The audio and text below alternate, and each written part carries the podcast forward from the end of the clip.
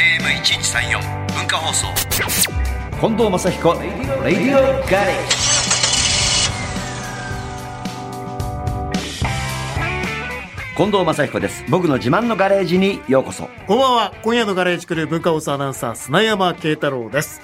まずはオープニングのメッセージご紹介します。茨城県のみちこさんです。12年前、長男の幼稚園の卒園、謝恩会の時にいただいたハート型のサボテンが先日初めて花を咲かせました。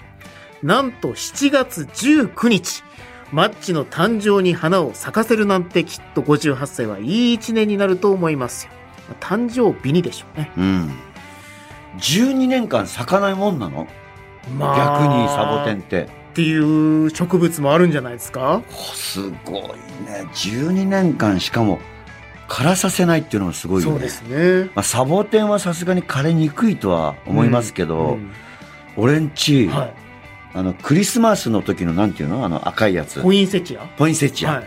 あれをすごい立派なのをいただいたんですよ、うんもうそれこそ10年ぐらい前に、うんそれが23年前まで生きてましたからええ同じ場所に置いてあってええ動かさないそこで水やりだけやってて多分日が昇って落ちる角度とかなんかその良かったんですよちょ状うど況がだからいじらないまんまところがさポインセチアってうちのはそうだったんだけど赤みが取れるじゃん、はいクリスマス終わると、うんうんだからただの葉っぱでしかなかったっていうね10年近くあ、ただの葉っぱの状態でずっと。その季節になったら赤くなるのかなと思ったら赤くもならず、緑のまんまそうなんだ。そう。だから、どこ見ていいか分かんないわ け。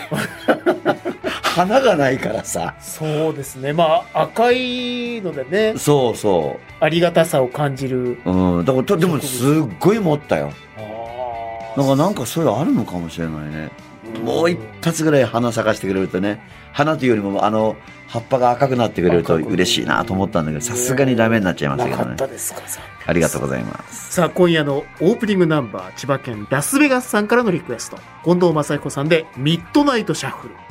さあ、ラスベガスさんのメッセージご紹介します。バースデーライブお疲れ様でした。えーマッチのお祝いに行ったつもりがいっぱい楽しませてもらって、ステージからの素敵な笑顔で、こちらがお祝いしてもらったみたいです。かっこ笑い。私はマッチがイヤモニを片方外して歌う姿が大好きです。生の音を聞いているんですが、どんな気分なんでしょう。まあ、これ、ミッドナイトシャッフルで、まあ、コンサートの締めといううね。ん、そうだったんですよ。はい。その歌ぐらいしか知らなかったって話ですまねあ、。それともっとはもちろん知ってます。もっととねはい。ちょっと、 眠そうだったって噂聞きまいしたや、よ。そんなことないですよ。もうバッチリ起きてましたし、なんか砂山周りの方と一体になってましたよ。本当かな本当ですよ眠。そうだったって噂そをんな聞こいたこととあはなるねいで。す。はいはい、というわけで、ありがとうございました。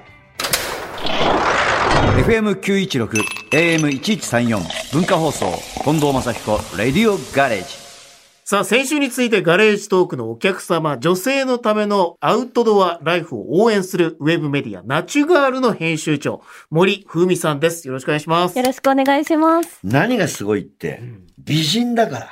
そうですね。ねお父さんとか心配しないのみたいないや、話じゃあおしてたら父さんは聞いたらそ、のうんスニーカーブルースの映画うをん始まった日に見に行ってくれてるのよ。そうです初日に見に行きましたってことだけ伝えてくださいっていうふうにほ。ら、お母さんじゃないっつう、お父さんだおっていうね。父さんが、しかも初日にそうだ。見に行ったんですよ男の人にこうね、見に来てもらうの嬉しいじゃデん。ビュー映画ですね。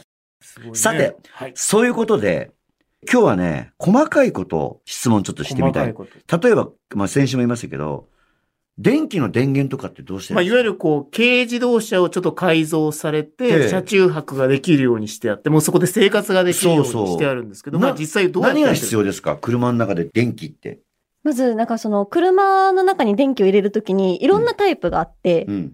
バンコンって呼ばれるタイプの車な何コと、ンバンコン、バンコン。キャブコンっていう車があって、うん。でそれぞれ K で言ったら K バンコン、K キャブコンっていうふうに名前が付けられるんですけど、はい K キャブコンっていうのは、いわゆるキャンピングカーの形をした、ちょっとこう、外から見てもキャンピングカーだなってわかるなほ形の車で、そういう車だと、もともとそのビルダーさん、キャンピングカーを作る人たちが電源を入れてくれてるんですね。うんど。ああ、そうか。だからそのシステムを外作っからて。電うん源取れるもんね、あれね。そうなんです。給電できるようにうんサブバッテリーっていうのを積んでいはて、いはいはい。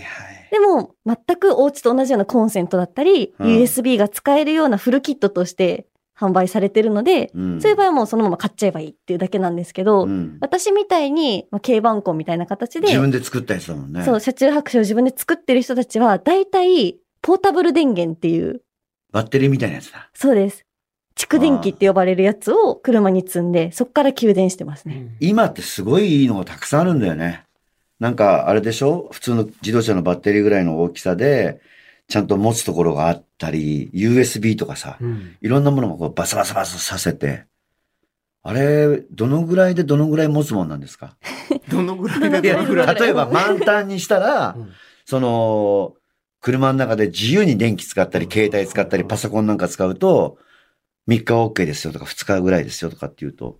なんかこう、スペックにももちろんよるんですけど、ああ、確か大に。体、4、5万円する、うん。 4から7万円ぐらいするそんな高いのだと、そのくらいですね。なんかその自由に使うって思うと、うん。そのくらいのモデルだと、3日4日。うん実際森さん何に電気を使ってます私は、えっ、と、まあ、スマホ、うんランタンの充電、ちょっと家でしていくのめんどくさあ、ラいので。ンタンのね。そうなんです。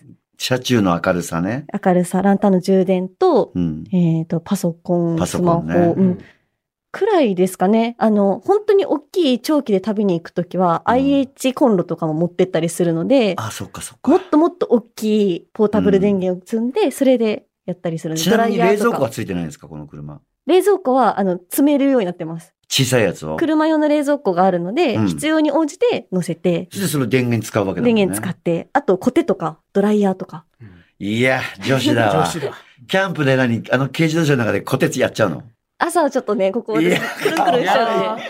そりゃ可愛い ね。やっぱりみ身だしなみも大事なのね。そうですね。あの、そこにいる自分含めてバンライフ楽しんでるので。ああ。例えばじゃあお風呂はどうしてますお風呂はですね、基本的に私はスーパー銭湯に行ってます。ああ、スーパー銭湯は駐車場もあるし。そうですね。あの、もちろんそこで泊まっちゃいけないんですけど、例えうばんそのスーパー銭湯に泊まれる場所とかもあったりとかして、ああ、そっか。銭湯の中に。スーパー銭湯の駐車場に泊まっていいよっていうプラああるンんがだあ。ったりするとこもあるのあるんですで、へえ、それは優しいな。そういうとこ行ったり、温泉施設行ったり、うん昔ながらの古い銭湯に行ってみたりとか、うんそこもまた観光として楽しんで行ってそまうす。だよね。おなかなか銭湯は昔ながらの行くことないもんね。スーパー銭湯はあったとしてもね。うんそうか。じゃあ料理はどうするんですか他に料理。料理はですね、まあ、えっ、と、旅で行ってる時は、やっぱその土地の郷土料理を食べたいので、レストランとかに行っちゃうんですけど、小料理屋さんとか。はいはい。けど、キャンプ場で、その、バンライフを楽しむ時、うん旅じゃなくて、うんっていう時は、本当に調理してます。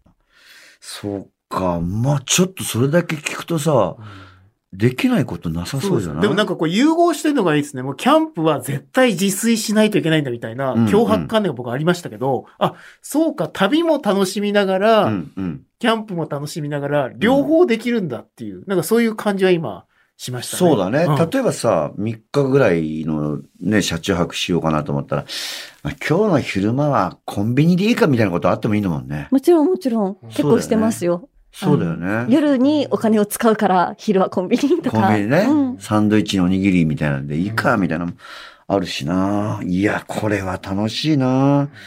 これは外せないぞみたいな、やっぱやってみて気づいた必要なものとかなんかあります設備でですよ設ね。備で。うんバンライフキャンピングカー、キャンパー。なんだろう。でも、やっぱりこう、カーテンカーテン。はちょっと外せないなって思ってそりまゃす。女子だし、男子でもそりゃそうでしょう。あやっぱカーの、テンは。結構その寝てる時に朝日が差してきて眩しいとかもあるんですけど、うんうんどっちかっていうと夜に車内で電気をつけてるうんと外から丸見えになっちゃうんですね。あ、そうだよね。から着替えもできないし、うんなんかこう、キャンプ場だったらそんなに気にならないけど、ちょっとこう、RV パークとかに泊まる時とかは、うんうん横の人と距離が近かったりすることもあるので、なるほど。カーテンは必須です。あのーいろいろセキュリティの問題も、先週もちょっと話したけど、これはね、女子でも男子でもさ、セキュリティ一緒だよ。やっぱり女子はさすがにちょっとやっぱりね、あれだけど、男子だって怖いんじゃない俺いつも思うけど、憧れてはいたけど、その車の中で中から鍵閉めっぱなしにして、カーテンを全部閉じて、中でパソコンやってると、外でさ、カタカタカタタンとかさ、車がうーんと出発したりとかさ、ちょっと気持ち悪くないありますね。だからもう、本当にそういうシチュエーションで寝るときうは、ん。ギリギリまでこう運転してて、もうすぐ寝るみたいな感じにしてます。そうだよね。なんか考えたくもないこと考えちゃうじゃん。ありだますからね。寝ててうさん、シーンとなってさ、カタッ、カタッ、カタッとかさ、足音が近づいてきたとかさ、いや、俺絶対無理だと思う よ。で、カタッとかさ、お、止ま った。ホドアラーゲームの前で止まったとか さ。いや、だからそういうのだとやっぱり、ちょっと怖いなと思うけど、うん慣れちゃうのかな、ちょっとは。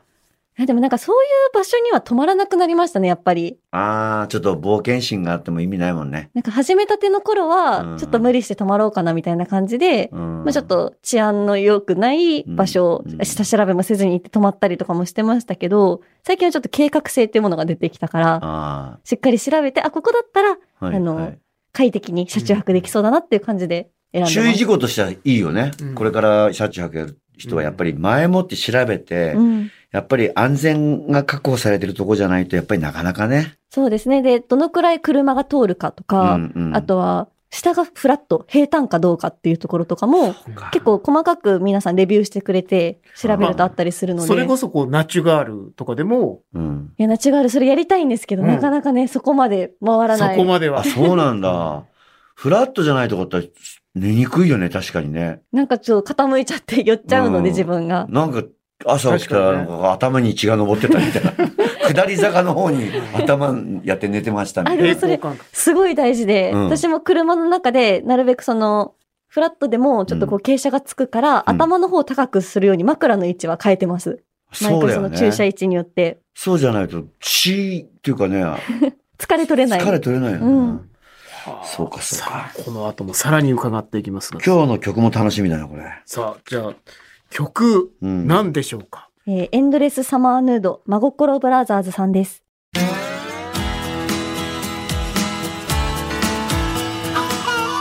文化放送近藤正彦レディオガレージ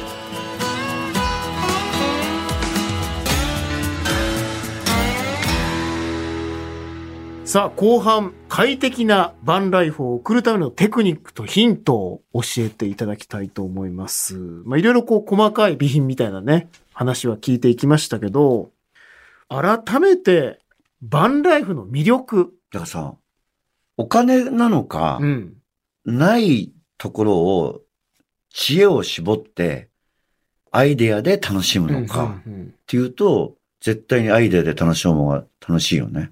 そうですね。まあ自分でこうバンライフする車を作るのはすごく楽しかったんですけど、んなんかこうお金を出してうんやってもらうにしても、結構カスタムできるポイントってすごく多くて、なるほどセミオーダーみたいな形なので、うんもしね、お金に余裕があるんだったら、うん全然そのキャンピングカーのビルダーさんにお願いするのも私はありだと思うんですけど、まあ、なんかこう、工夫も楽しいですよね。絶対楽しい。こうまあ、今これからは夏で、うん逆にこう暑さとの戦いで、確かにうん冬は寒寒寒っていう寒さとの戦いだと思うんですけど、こうどっちが嫌ですか暑さですね。あーやっぱりこう、ね暑い方がどうしようもなくって、うんよくなんかこう、大きいキャンピングカーだとうん、クーラーがついてたりとか、、はいろいろするんですけど、このサイズだと、スポットクーラーもちょっと置くのが狭いので、基本的に車のクーは、ラーじゃ効かない。エンジンかけっぱが NG なことって結構多いんですよ。なるほど。そりゃそうだね。そうメインバッテリーは使えないので、うんまあ扇風機を回すとか、うんファンをつけるとか、うん網戸にするとか、いろいろあるんですけど、一番の対策は標高を高くするっていう。なるほど。なるほど。なるほど。山登っちゃう夏はねなるほど、確かにね。でも本当にそれぐらいしかできないので、寒い方が全然車中泊はシーズンだなって思ってて、標高高くして誰もいないところだったら網戸にしてもなんか涼しそうでいい感じがするけどね。こう冬だともう、それはもう寝袋だったり着るとかそういうことですか寝袋だったり、あとは電気毛布とか、うんあと私こたつも持ってってます。えこたつ一人用のミニサイズの60センチぐらいのこたつって売ってるんですけど、うん。それをこの荷台に置いて、こたつの中で寝るしうわ、こたつでご飯食べるあー気し、持ちよさそう。じゃあもうお正月も過ごせる感じだね。あそうですねこたつみかんみたいなみかんと餅があれば。テレビだけちょっと飛ばしてね、紅白とか見たいです けど、そうか。でもでもあれだな。やっぱりエンジョイしてる感じがしていいですね。。そうですすね。うん。もしまあこれから軽キャンパー購入したいっていう方に、もうアドバイスがあるならどういうことをアドバイスされますか、男性と女性ってやっぱ違います違うのはやっぱりこう、運転スキルへの自信かなっていうふうに思うんですけど、うんなるほど。でもどちらにしても、例えば軽キャンパーを買うにしても、うん。こう、運転感の違いみたいなのはきっと普通の乗用車とは結構あると思うので、うん。まずはレンタルキャンパーなる借ほど。りてみるっていうのがおすすめ。めです。重いでしょ、やっぱり。若干やっぱりこう、負けてるなっていう時はありますね。そうだようんやっぱり軽自動車のあの、馬力で。そう、馬力であの重さのものを乗っけていくと、運転しててもね、うん結構こう、寄り戻しみたいなのあるんだよね。振られる感じはあったりそうそすう、サるスのペで。ンションをいじってるわけじゃないからうね。ん。から借りてみて、うんあ、こういう生活というか、こういう遊び方が自分に合ってるのかっていう、まあ、もし買うとしたらちょっと高いお買い物になってしまうので、うんうんそうだよねそこはち失敗しないよょうっにと、そうそう、いろんな車をあの楽しんで、うんあ、これが合ってるかもみたいなのもきっとあると思うので、うんレンタルしてほしいなって思います。うんなんかちょっとこう、パッと見、あの、すごくこう、華奢に見えるんですけど、こんなね、華奢な女性が、こんな頼もしい生活をしてると思うと、すごいよね。うんやっぱり。えーでも私なんかまだまだ全然で、うん私はもうレジャーとしてこのバンライフを楽しんでるんですけど、ん。こう車で生活されてる女性いらっしゃいますから、あ、そうなんだ。車だけっていう。その人を目標にしてるわけじゃないですよね。目標。そうなったらいいかなと思っちゃう。いや、でもやっぱ、帰る港は欲しいですよね。ああ、どっかにうね、ん。帰る港が。港っていや、帰る港っていうのは、いやあ今る普通の家ってこあ家っていうこと家なんですよ家ですよね。まあお父さんがいるとか帰るとこじゃないですか、今はや。まあ確かにそうです。困ったら帰っておいでと言われてそうだるよので。ね。今は、なんかあったら、お父さん、ね、スニーカーブルースのお父さんのとこ戻 って、スニーカーブルースを見に行った、初日に見に行ったおお父さん。父さんね、細かく言スうとニーね。カーブルースのお兄さんはあな たですよ。マックさん。それ間違いなくマックさんですから。そうそう。でもあれですね、やっぱりまあ女性ということもあるし、まあももちろん女性に限らずですけども、こういうキャンプは、ちょっとねうん、リスクもつきものですからうん、気をつけていただいて、これからもいろんなキャンプライフを楽しんで、また教えてほしいですね。ちょっと、いろいろ貯めていきます、知識を。ねさあ、ちょっとお時間になってしまいました。最後にもし、お知らせとか、あ、そうそうそそれウなんかあェるブメディアも含めてう。なんかお知ら本せを出してたじゃないのあ、そうですね。えーっと、本も出してるんですけども、8月下旬から9月頃発売で、うん。なんと新しく本がおう出ます。うん。えー、アスカ新社さんから、うん初めてのプチキャンプっていうタイトルで、うん。えっ、と、漫画を伊藤美由紀さんに書いていただいて、私が作なんですけども、うん。あの、ちょっとキャンプ始めてみたいなとか、アウトドア興味あるなって思ってる方に、はい、はい。すごく気軽に始められるキャンプうん。を提案する本出させていただきます。おーちょっと入門編にはいいかもしれないね。以前、あの、大和渓谷社さんで、うん始めようソロキャンプっていう、ソロキャンプの入門書を出してるんですけど、はいそれよりももっと、キャンプに抵抗がある人向けへえ、大和渓谷社渋いところから出します ね出。させていただきました。そうなんだ。 で、初めてのプチキャンプなんですけど、コミックエッセイになってるので、うん結構読みやすいかなというふうになる思ほうど、なるのほで、ど。手に取っていただければと思うのと、あと、ナチュガールの方でですね、うんインスタグラムで、ハッシュタグナチュガール投稿っていう形で、皆さんの楽しいキャンプスタイルとか、うんお写真を募集してるので、よかったらそちらも投稿をお願ナいチュしガルのます。方にね。はい。結構でもラジオ聞いてる人でもさ、ソロとは言わないけど、うん家族でキャンプやってる人も多いかもね。うん。結構勉強になった人もたくさんいるかもしれないうな。ん。この夏、ちょっと私も行ってみようかな。いや、夏はマジ暑に行いきでたいすの。よ。ちょっと標高を上げて。 標高。標高を上げて。標高上げ てはい、野村義雄さんと二人で行こうかなとあ思っていいですね。いいなですねそうそう。それ多分、延々話してるでしょうね二人で。早く寝ろよっていうぐらい起きてるかもしれない。そうかもしれない。はいというわけで、えー森さんまたぜひぜひ遊びに来てください。はい、ありがとうごおざい父まし様にもた。よよろしくお伝えください。く言ってきます。はい。ありがとうございあましりた。がとうございました。楽しかったです。森文さんでした。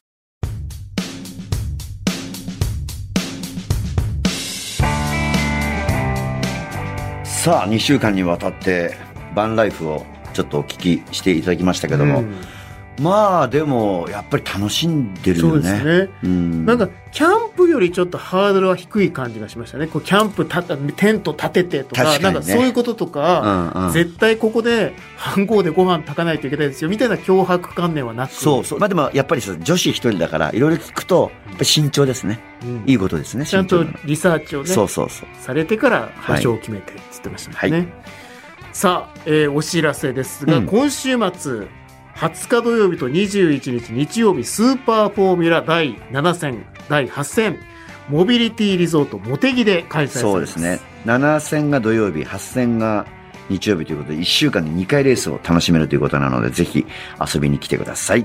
そしてディナーショーですよね。うんえーっと、神戸、長崎、函館、横浜と、港町というか、歴史のあるところでコンサート、あ、ディナーショーをやりたいと思います。こちらも、えー皆さんぜひぜひ遊びに来てください。はい、そして直近では9月3日土曜日からスタートする全国ライブツアーもあります正彦近藤2022ライブツアー58全15公演です詳しくはイベント公式ホームページをご覧ください近藤正彦レディオガレージでは皆さんからメッセージをお待ちしていますメールアドレス近藤アットマーク JOQR.net KONDO アットマーク JOQR.net ツイッターでつぶやく際は、ハッシュタグ、近藤正彦レディオガレージをつけてください。聞き逃してしまった方や、もう一度聞きたいという方は、ラジコやポッドキャスト QR でもお聞きになれます。レディオガレージ、ここまでのお相手は近藤正彦と、今夜のガレージクルー文化放送アナウンサー、砂山慶太郎でお送りしました。また来週このガレージでお会いしましょう。